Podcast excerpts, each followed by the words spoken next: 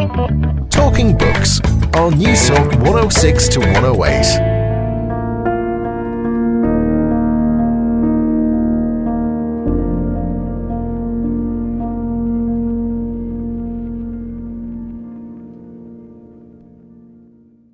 that if two people want to have two demanding careers, they're going to need help in negotiating those careers as well as uh, family, children. And so, one of the advantages of having children a bit later in life is that you have a bit more in the way of financial resources to get some help. So I think postponing having children makes things a bit easier. You're also a little bit further along in your career. You have a little bit more bargaining power with your employer. And so all of that helps. What's in a number? Is there such a thing as mathematical beauty? And does every number tell a story? Hello, how are you? And you're very welcome to Talking Books. I'm Susan Cahill. It's lovely to have your company this evening. Well, tonight's show is all about numbers, numbers, and more numbers. This evening, I've got two hugely thinking and erudite writers for you to meet. One a mathematician and hugely playful sports writer, the other a frank and incredibly wise economist. Alex Bellos unpacks imaginary numbers, negative numbers, and the mathematical patterns that pervade everyday life. And Dr. Mara Strober talks married life, household chores, family friendly politics, and her compelling new memoir, Sharing the Work, published by the MIT Press. This is a show about numbers, patterns, prejudices, and the mommy penalty. But first, does maths always have to make sense?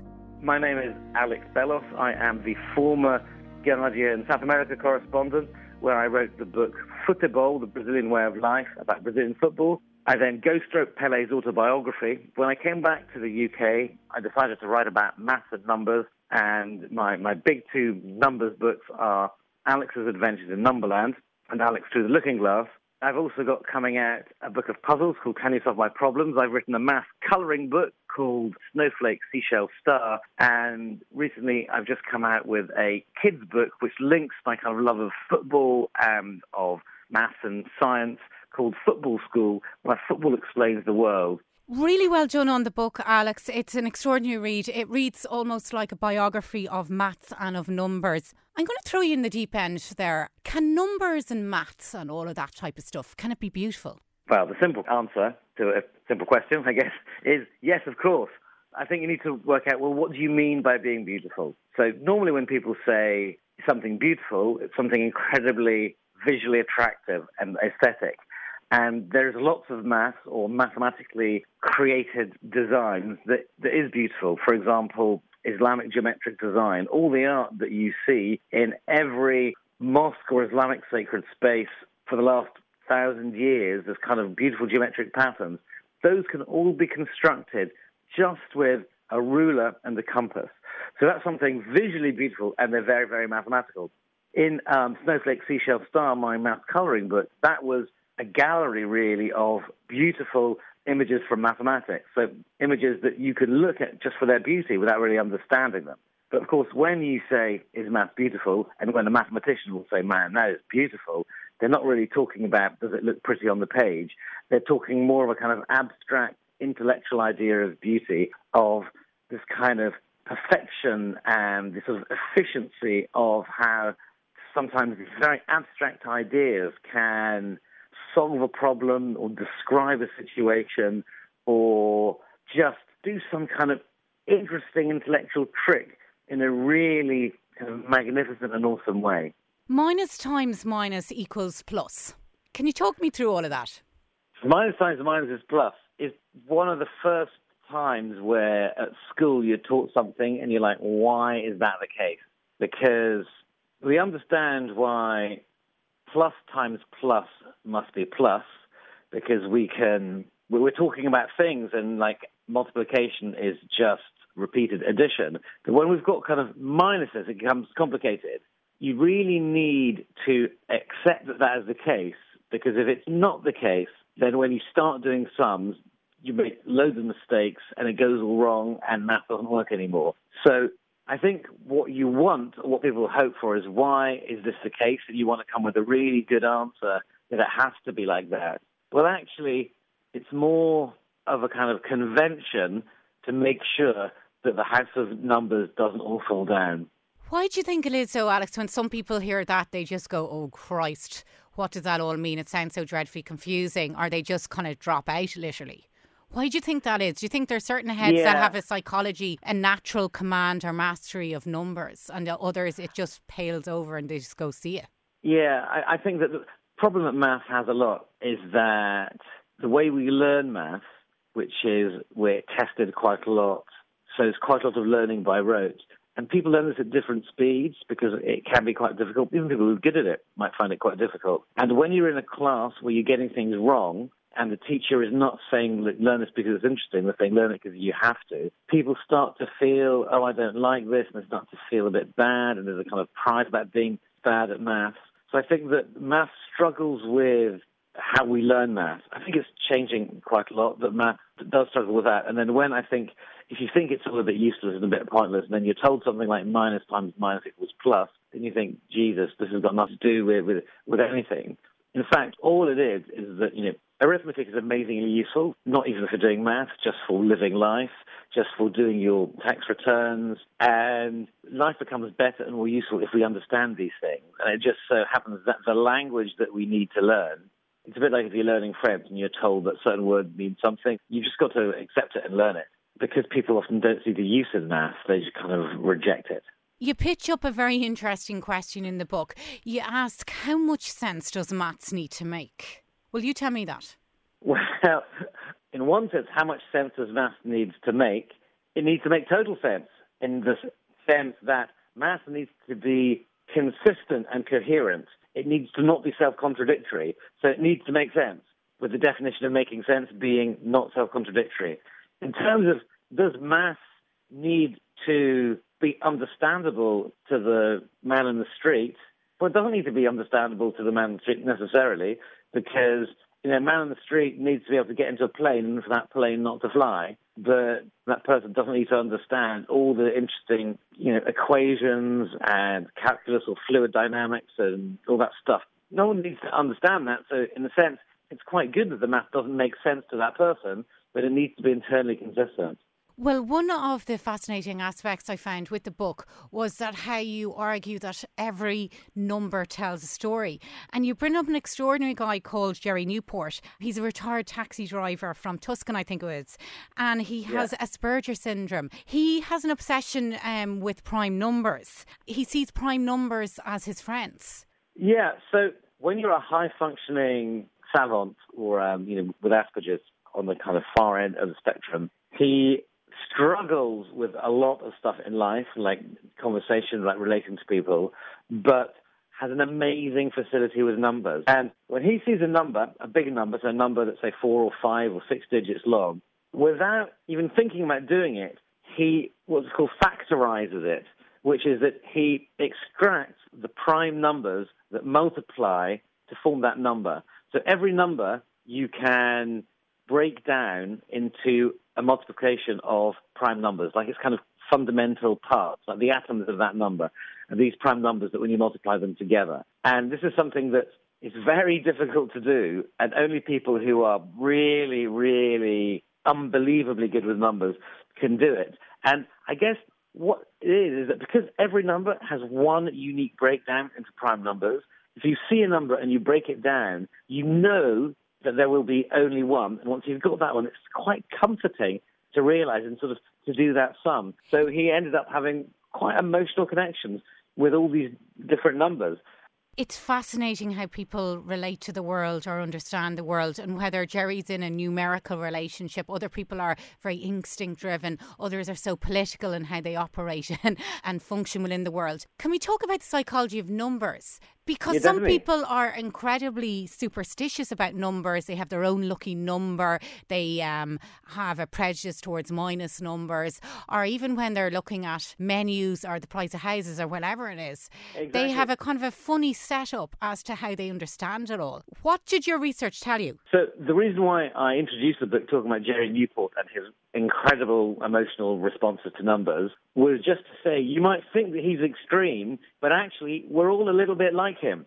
And the way that I kind of came to this conclusion is that so I used to, well, I still do, but when I started off giving talks about math and numbers, always at the end of the talk, someone would put up their hand and say, What's your favorite number? And I don't have a favorite number. And I thought that they were asking me this question just because they were somehow teasing me or trivializing what I was doing until I realized once when I said to the audience, How many people here have got a favorite number? that most of the audience did.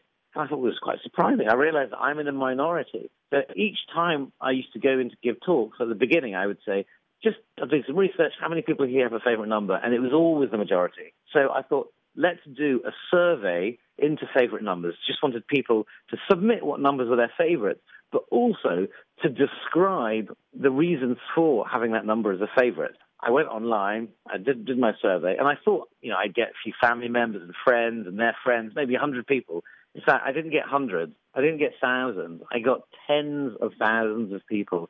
It was 44,000 people in all who submitted numbers in the survey. So I've got 40 odd thousand reasons why people love numbers. And it was kind of amazing. It was like the love that dare not speak its name.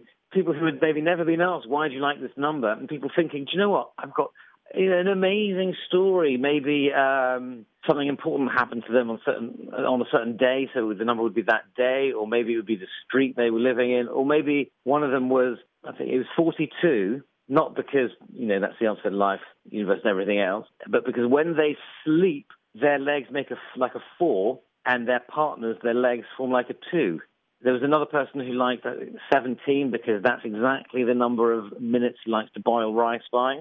Um, there were so many all kind of different things that you realize that, yes, what a number is supposed to be is this abstract idea, there's something totally objective, an abstract idea has the idea of quantity and order. But you can't really think about that if you're human without human stuff getting in the way. Because you think about a number, and a number has a, has a shape, it has a word which affects you, and it also has some kind of the arithmetic of the number affects you in an emotional way. Do you think we can avoid numbers? I know that's possibly crazy, pitching up a question like that to a mathematician who's written an enormous amount of books on numbers and maths. But do you think there's any way to navigate the world, whether it's the workplace, relationships, cultural systems without numbers? They creep up on us, I think you argue, everywhere we go, that they are yeah, they almost no, structure I, I, the world, don't they? I think in the modern world, it is impossible to survive without numbers. It is impossible because you would have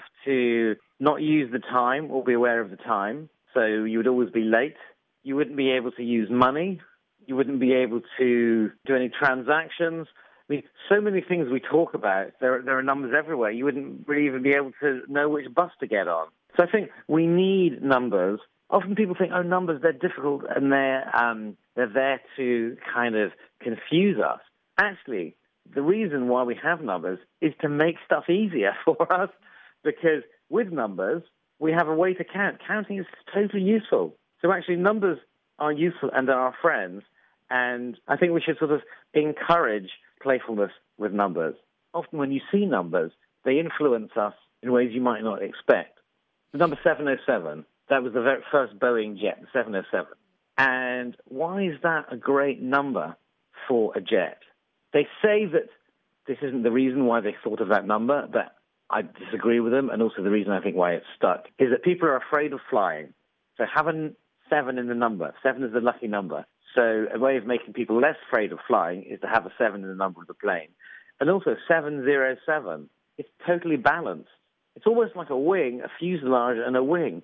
So I think subconsciously people see 707, 737, 777, and they say, oh yeah, this perfectly balanced number, this plane is going to fly in a balanced way. You know, if you had a Boeing 706, it would be lopsided, wouldn't it? I think that subconsciously people understand those connections. Now, you write in the book, um, seen through the lens of numbers, our collective behaviour is predictable and obeys simple, mutually compatible mathematical laws. We have spread ourselves across the globe in such a way that in every country, about 30% of towns and cities have a population that begins with a one. I thought that was extraordinary. I couldn't really understand it, but it's kind of freaky, isn't it? That uh, we have these kind of global patterns. It's quite off putting in one way, isn't it? Well, you could say it's off-putting. You could say it's quite reassuring because you look at starlings flying in the sky, and they're all individual, yet when you see them all together, they make these like amazing patterns together. And humans, social behavior, we also do. So there's this very clear pattern that you tend to see wherever you get social behavior. So it's quite easy to see that, say, on the on the internet. Just say you have all the websites on the web. The second biggest website has about half the hits as the biggest one. The third biggest website has about a third of the hits as the biggest one. Right up and down, say the hundredth biggest website has about a hundredth the hits of the biggest one. And you see this with the quote you mentioned to me. I was talking about cities. So in most countries, in fact, I have done it in Ireland, and, and in the UK, because London is, is a bit big, not totally right, but most countries, you have the, the biggest city, and then the second biggest city has half the population as the biggest city. The third biggest city has a third of the population as the biggest city. And right down to the tenth biggest city has a tenth of the population. It's called an inverse proportional law, or the guy, George Zipf, this um, American academic, was one of the first people to talk about it, so it's called Zipf's law. And you see this incredibly clearly. It also works in language. So the is the most common word in the English language. The tenth most common word is used about a tenth of the time as the. The hundredth most common word is used about one hundredth the time as the most common word. And what's interesting, I guess, for an Irish audience, is that the book that Zipf studied was Ulysses. This is before everything was computerized. It was very easy to count words and word frequencies. Some people spent about a year going through Ulysses, writing down all the different words that are in it and their frequencies. And Ulysses conforms to the mathematical pattern just amazingly well that the words and their frequencies are beautifully inversely proportioned to each other. And this is something that James Joyce didn't write that book thinking this is my hundredth most popular word. I need to use it only one hundredth of the time as I use the word the. But when we talk, when people write, it's always the case. And this is just something about Zipf argued. He said it's almost kind of like evolution, that it becomes most efficient to use a small number of things a lot and a large number of things hardly at all. Now, Alex, you've studied logic and maths and all of this, and you've clearly a very logical brain. How does that balance up with your gut and your intuition, and I suppose the emotional aspects of how you make decisions? Because they're two very different things. Yeah, I think that most decisions, well, there are lots of decisions that I would make based on logic. So I'm not particularly superstitious and I don't gamble because I I don't don't do the lottery because I can see that what's the point? It's mo- most likely that I will lose, and these things run by taking money from people who, who who gamble. And some people say, "Oh yeah, but it's the fun of doing it, and there's that kind of gut feeling. Oh, today's my lucky day. I feel I'm going to win." Well, I, I I really don't feel that. I feel that when it comes to something like that, doing the lottery or putting money on a horse, there's no way that my gut is ever going to overrule my my logic. But then there are loads of other, you know, there are loads of other things where it's not about the numbers and the order, but it is about, you know, passion and emotions and things that you can't totally quantify. I think I think you need to know when to use one and when to use the other. Well, why do you think we all get in such a fuss about negative numbers? And why do you think we get so bothered about negative numbers? I know there's a whole uh, chapter in the book where you you discuss negative numbers and you look at hotels and how they look at lifts and everything and how people get kind of superstitious about the negative numbers. I think you say a negative number does not represent the denial of a number, but rather a compatible opposite. Talk me through well, that. Exactly. So when we learn numbers, we learn that there are positive numbers and negative numbers. We probably learn this about the age of five, and we're told it as if it's the most obvious thing in the world. But actually, negative numbers were only properly understood and became properly accepted a few hundred years ago. So the Romans didn't have negative numbers. The Greeks, you know, they did brilliant maths. They didn't have negative numbers. Um, negative numbers only came in when we had Arabic numerals, which are the numbers that they're actually originally come from India, but they were called Arabic numerals because they came through the sort of Arab land, and came over the Mediterranean. But because of that time, the time of the Crusades, a lot of slightly fear, people thought that things like negative numbers were kind of of the devil, really. And another reasons why is that often with mathematical ideas, you can have the idea, but that nothing's going to happen with that idea until there's an application. And one of the reasons why the Greeks didn't have negative numbers is that they couldn't really think of an application. Because for them, maths was, you know, geometry, and you can't really have a negative triangle or a negative square. Whereas in India, the first thing that they used negative numbers for was for balance sheets. So whereas it's hard to understand what a negative triangle is, it's very easy to understand what minus a thousand rupees is. It's the fact that you spent it you know, it's the difference between a debt and a credit. And so it's this idea of money being in debt is, a sense, the original application. And so when that came through, because the idea of being in debt and there's usury and interest and like money lenders and et cetera, et cetera, lots of people would just, just hated the whole idea of negative numbers because it had such bad associations. It was only when mathematicians realized had to have negative numbers and also, how do you visualize negative numbers? The way that we learn them at school, we are shown a line and it's got a zero in the middle, and one side there's the arrow, there's one, two, three, four, and then it goes on to infinity. And the other way, going left, is minus one, minus two. That's called a number line. And with a number line, you have a really obvious way of visualizing negative numbers. But the number line is only about, so before, three, four hundred years old. It actually had to be invented and it was only really once people could see, all right, I get what a negative is, it's kind of going the other way. That was very, very helpful in terms of making the negative number understood. With maths, people think that it has to be that way, um, that it must have been like that, that way forever. But actually, numbers are only a few thousand years old, zero is only about 1,000 years old, and negative numbers only a few hundred years old.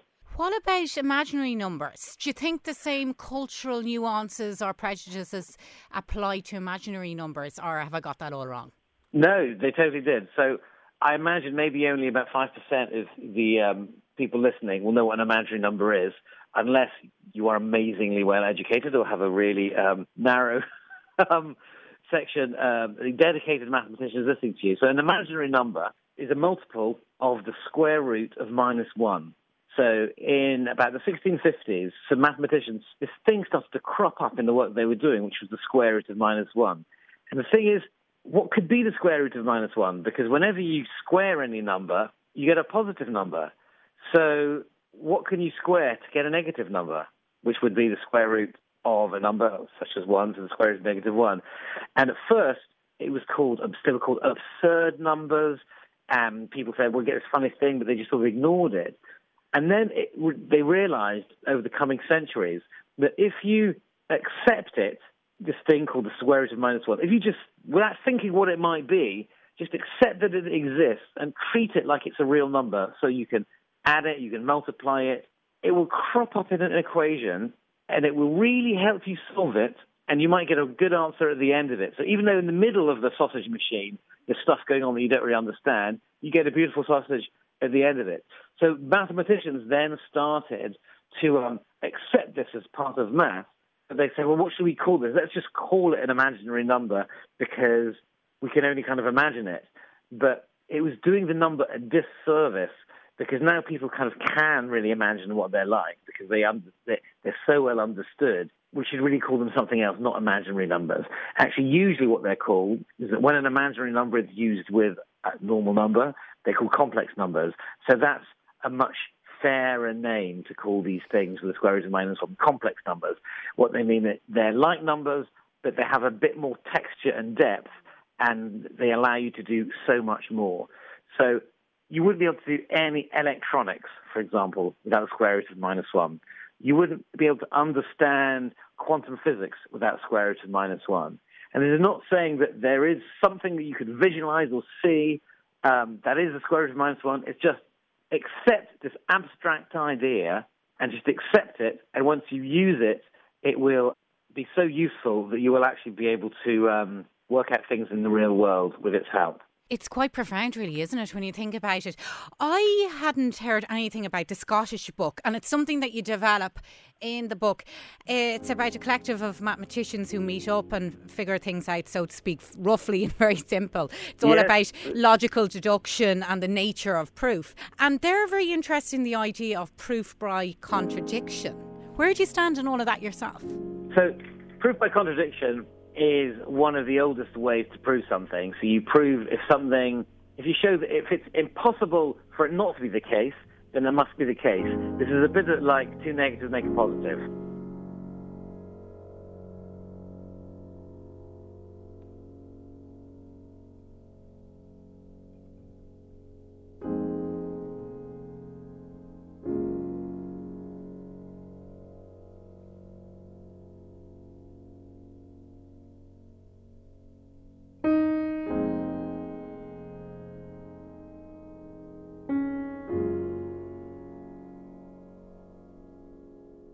And that was sports writer, biographer, and all round numbers whiz, Alex Bellos. Alex Through the Looking Glass How Life Reflects Numbers and Numbers Reflects Life is published by Bloomsbury and retails for just under €10 Euros in paperback. Talking Books on News Talk 106 to 108. And you're very welcome back to Talking Books. I'm Susan Cahill. It's lovely to have your company this evening. Do we need more transparency on the pay scales? So asked Stanford University Labour economist Dr. Mara Strober in her insightful and straight talking memoir, Sharing the Work What My Family and Career Taught Me About Breaking Through and Holding the Door for Others. Well, over the weekend, I had the very great pleasure of chatting with Mara, and I put it to her. Could it be argued that unequal household chores hampers a woman's success in the workplace? Well, I think housework itself is probably not a major issue. I think if you're single or even if you're married without children, if your spouse or partner is not too demanding, you can get by with a minimum of housework and concentrate on your career, and there's not much of a problem. But once you have children, then the issue becomes not so much housework but childcare. And at least for the first 10 to 15 years of that child's life, there are a lot of activities and chores involved. And if you have more than one child and the childcare is not shared, then I think it can begin to affect your career unless you happen to be wealthy enough to hire someone uh, to help you. You write something very curious in the book. You write, you know, as you were developing in your career, that you realised that you needed to cure yourself from your own sexism. Do you think all men and women have a degree of sexism inbuilt in them? I think we do. And I believe we also have uh, racism, at least in the United States, built in. I think the psychologists are now calling it implicit bias. And there's even a website where you can go and test your own implicit bias. I think we all grow up with these notions, and men and women have them. And yes, I was made to cure myself of my own sexism. I got my job at the School of Education, and one of the first things I did was give a talk to the staff, which was almost 100% female. And they asked me if I shared housework with my then husband, and I said no, and they said, why not? And I said that he is a doctor and he is dealing every day with life and death situations, and so his work is more important than mine. And one of them stood up and said, The hell it is. I believe there's nothing more important than the work you're doing. Uh, dealing with uh, gender bias and sexism throughout our society. And so I was cured of my own sexism. Do you think we still label jobs male and female? I know that you write somewhere in the book there's nothing inherently male or female about jobs except perhaps a wet nurse.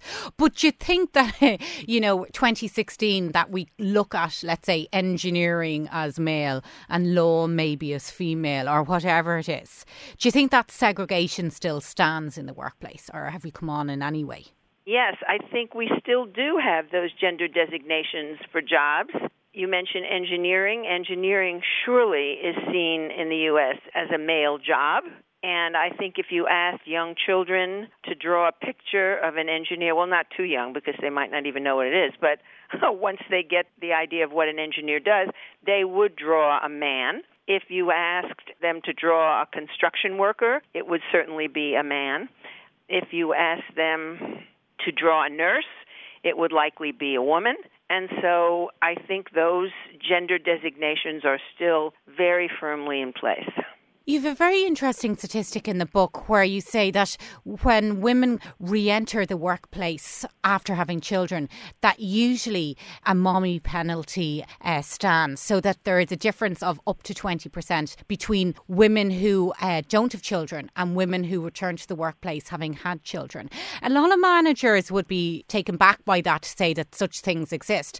But you think those subtle discriminatory policies actually operate and quite actively? Well, the manager who might be surprised would be correct to be surprised if we were talking about uh, a woman coming back to a particular job and compare that salary to the man in that job. But that's not what we're doing here. You know, we're saying uh, let's take a woman who graduates from college in a certain year and let's compare her to her female classmates who have not taken time out to be a mom. And there are two factors involved here. One is that the woman coming back to work may be seeking a different kind of job than the one she left.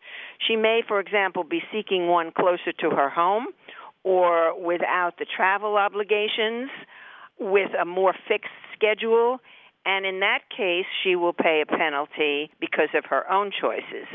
The other problem is that had she stayed in the workplace, she would probably have been promoted. And now that she comes back, she's no longer seen as a good candidate for promotion because she's seen, in some sense, as unreliable or uncommitted, that she might leave the workplace again to have another child. And so there's a combination of factors here, one having to do with the woman's own choices, and the other having to do with the choices of the people who are hiring her. Now, you, Myra, had um, quite a high profile job from uh, very early in life. You became an academic, you got promoted, um, you did very, very well. Your husband, also, whom you met at university, um, your husband Sam, he had a very demanding and stressful job as a doctor. And when you were talking about the breakup of your marriage, you said uh, your husband wanted in a wife a helpmate, not someone playing his game. Yes. Um, before we married, I had a invitation from my undergraduate college to, to apply for a prestigious scholarship that would allow me to get a PhD. And I had some doubts about whether I wanted to pursue that path. But my former husband was very supportive. He suggested that I do apply and that I get a PhD. And I had wanted to teach in high school, and he said, Well, so you'll just teach in college now. Neither one of us had any idea what that meant, that the career for a high school teacher and a college teacher were quite different. And so he, at the beginning, was very much in favor of my having a demanding career. But then, when we had children and he saw what the demands were at home, uh, he was not wanting me to pursue a demanding career if it meant that I couldn't do 100% of the work at home because he didn't want to do any of it. And so at that point, he decided that he'd made a mistake, that what he really wanted was someone who would uh, tend to the home fires and not someone who was going to have a demanding career like he had. Do you think that's changed though in society? Do you think that relationships and marriages have changed and that we are better at negotiating? Whether it's household chores or flexibilities and what we do within marriages. Do you think those type of questions people bring up before they get married nowadays? Yes, I do, because people get married nowadays later I got married at 22. I met my husband when I was 19, and neither of us had any idea of what the workplace was going to be like. Now, certainly, people who graduate from college get married much later and have time to be in the workplace, see what the issues are, have time to negotiate And I think they do a better job. I think they're more re- realistic about what they're going to face. That being said, it's still the case that if two people want to have two demanding careers, they're going to need help in negotiating those careers as well as uh, family, children. And so one of the advantages of having children a bit later in life is that you have a bit more in the way of financial resources to get some help. So I think postponing having children makes things a bit easier. You're also a little bit further along in your career. You have a little bit more bargaining power with your employer, and so all of that helps. Myra, you bring up the research of Judith Steen. She wrote an article, a very influential article, about the concept of invidious intimacy. It's something that's actually quite common, I think, in some relationships where you can have a very smart woman who marries a man who she believes to be smarter. And then you write that she spends the rest of her life feeling inferior to him. Those type of patterns, how common are they? Well, I think they're common because in my class, that I mentioned earlier, MBA students about to launch their careers, I always ask my women students how they would feel about marrying a man or partnering with a man who had a less ambitious career than they. And I say that because it's not so much about money. I mean, the woman might be pursuing a career that makes a lot of money. The man might be pursuing a career that's demanding but isn't as lucrative. But I'm talking now about giving your career your full attention so I asked the women how they would feel about marrying someone who might like to stay home with the children or take primary responsibility for the children. Almost no woman raises her hand. Very, very few want that kind of marriage. They want a marriage in which they are at least equal to their husbands in terms of ambition, and some of them do still want their husbands to be more ambitious and to earn more because they would like to not be the primary breadwinner in their family. You give some uh, outstanding advice at the end of the book. You write finding the right partner is key to both career and family success. That there is no optimum time from a career perspective for a woman to have a baby because having a baby may well slow a mother's career progress for a while. And that having a demanding career and a family life with children is difficult because both require massive inputs of time. And then you say something on the lines of that context is everything. Do you think women haven't are failing to recognise the time it takes to work at everything. Do you think that's where we're going wrong, maybe? Well, I think some women are better informed than others. The ones who are better informed generally have an older sister or brother who has a child and they go to visit and they see very clearly what the demands are. Or they might have a friend who's already had a child and they see you know how demanding raising a child can be. And then there are other women who really don't have such people in their lives, who are a little bit clueless about what it's going to take. But, you know, I'm not sure that what economists call perfect information is always desirable in this uh, context because if we all knew all the demands that our decisions were going to incur, you know, maybe we would just sit home and do nothing. I think you have to take a bit of a risk. You have to say, well, I'm hopefully healthy and I'm married to someone who cares about my career as well as his or hers, and um, I'm going to jump in. I'm going to have this child, and uh, we're going to do our best to both combine work and family. Sometimes unrealistic expectations can be changed, and it's not that you have to know everything before you take the leap. Can I ask you about the Wendt case? You worked on, um, I think you were an expert witness or an expert advisor to the court. Mr. Wendt was a chief executive of GE Capital and his assets were worth over 100 million. And when he went into divorce proceedings with his wife at the time, Wendy, he offered her a measly 10 million. And you advised the court, I think it was um, at Human Capital Theory that you proposed, which looked at the division of the assets because at the time you were certainly talking targeted possibly by the media and lots of different critics for your ideas on the assets and the value of the wife's contribution to the household? Yes.